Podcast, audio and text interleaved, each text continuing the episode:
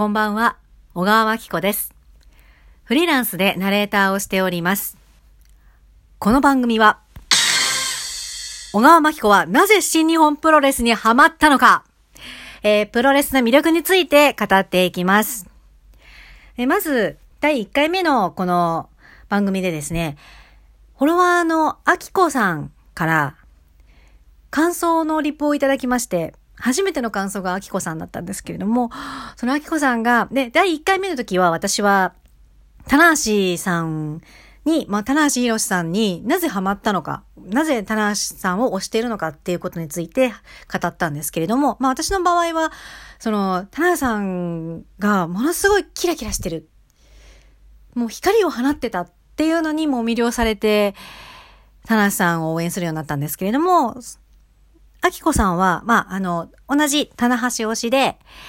えっ、と、いらっしゃるんですけれども、あきこさんは、フェロモンに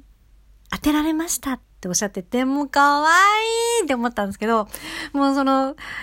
なんていうか、フェロ、フェロモンで、恋に落ちましたって言ってて、可愛いな。わかるって思ったんですけど、なんか、棚橋さんのフェロモンってすごいんですよ。いや、本当に。あの、そのフェロモン、タナさんのフェロモンを、について、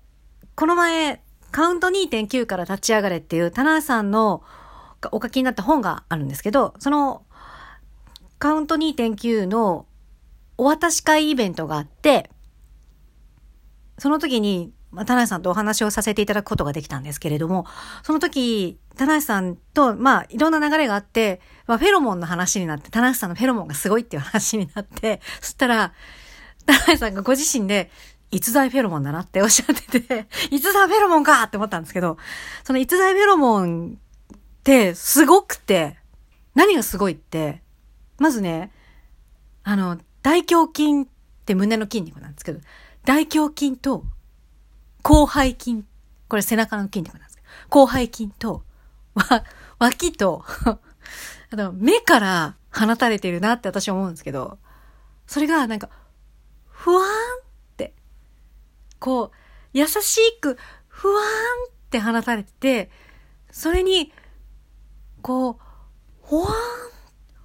ほわーんってこう包まれる感じなんですよね。フェロモンに包まれるっていう。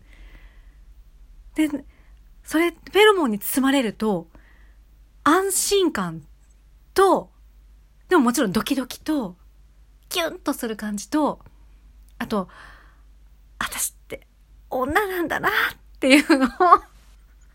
すごい感じます。女なんだなって。いや、それってすごいと思うんですよね。なんか、そうなんかこう、力強い、あとなんかその、力強いんだけれど、でも、優しい。なんか本当に、な器の大きさと、優しさ。なんか、田中さんってこう、胸を広げて待ってくれてる。よし来いって。こう、手を広げて、胸を広げて、手を広げて、待っててくれてるって感じがして、なんか何でも受け止めるから、よし来いっていう感じがすごいあって、まあそれもなんかフェロモンだなって、その、よし来いって、不安って待ってくれてるっていうか、その感じもすごいなって思うし、そのなんか安心感もすごいなって思うし、あと、あ、そうそう、あの、イベントに、田中さんのイベントに行くと、必ずハグをしてくださるので、その、田中さんの大胸筋はテンピュールです。あの、テンピュールなんです。あの、表面柔らかくて奥が硬いっていう、しっかりしてる。ギュッて詰まってる感じがするんですね。テンピュールです。いやもう、一回、棚橋さんとの接近戦、イベントに参加していただきたい。ほんとすごいから。優しいし。もうプロレスラーの方ってね、やっぱ、こう怖いっていうイメージの方が多いと思うんですけど、いや、ほんと優しいから。はい。田中さんの逸材フェロモンにぜひ体感してみていただきたいです。はい。で、え今回はですね、その、田中さんのフェロモン、逸材フェロモンについてもう語っていきたいところなんですが、あの、まあ、その、棚橋弘至はなぜあんなにセクシーなのかについては、ちょっと別の機会でまた語りたいと思っていまして、今回は、えー、先日9.11、ロードトゥディストラクション愛知大会を私生観戦しましたので、その試合について語っていきたいと思います。で、今まで何度か、何回か、この、その試合の感想を収録したんですけど、ちょっと、時間が足りなさすぎて、試合ごとで配信していきたいと思います。はい。まず、第1試合。第1試合は、辻陽太選手とクラーク・コナーズ選手のヤングライオン杯の戦いでした。ヤングライオン杯と申しますのはですね、ヤングライオンっていうのはあの新日本プロレスの若手選手の総称なんですけれども、そのヤングライオンの中で一番誰が強いのかっていうのを決める戦いです。で、辻陽太選手は日本の野毛道場で育った選手で、クラーク・コナーズ選手というのは、LA の、アメリカの LA の、まあ、LA 道場で育った選手で、で、辻くんは、棚橋さんの付き人をされていて、でも、棚橋博の付き人っていうのはもう、スター街道へまっしぐら。もうすごい期待されている選手だよっていうことなんですけど、で、コナーズ選手は、育てている柴田選手がもう、太鼓判をしてる。で、体つきも大きいし、パワーもあって、で、顔つきも精悍で、すごい選手なんですけど、まあでも私は、田中さんのブログにもよく出てくる辻くんを推してて、で、辻くんの何がすごいかって、まず、入場がすごい。あの、ヤングライオンはですね、大体その入場の時というのは、あの、ブワーって走ってきて、ズサーってリングインするって、もうその勢いと若さ、若さと勢いを、あの、その入場でまず表現するんですね。もう見てすぐわかる。ああ、若手なんだなって。だけど、辻くんは、のし、のし、のし、のし？って すげえゆっくり歩いてくるっていう。いや、ベテランかよって、ちょっと いつも心の中で突っ込んじゃうんですけど、すごいこう、ゆっくり歩いてくる。いや、あの、他のヤングライオンにあるまじき、あの入場の仕方なんですけど。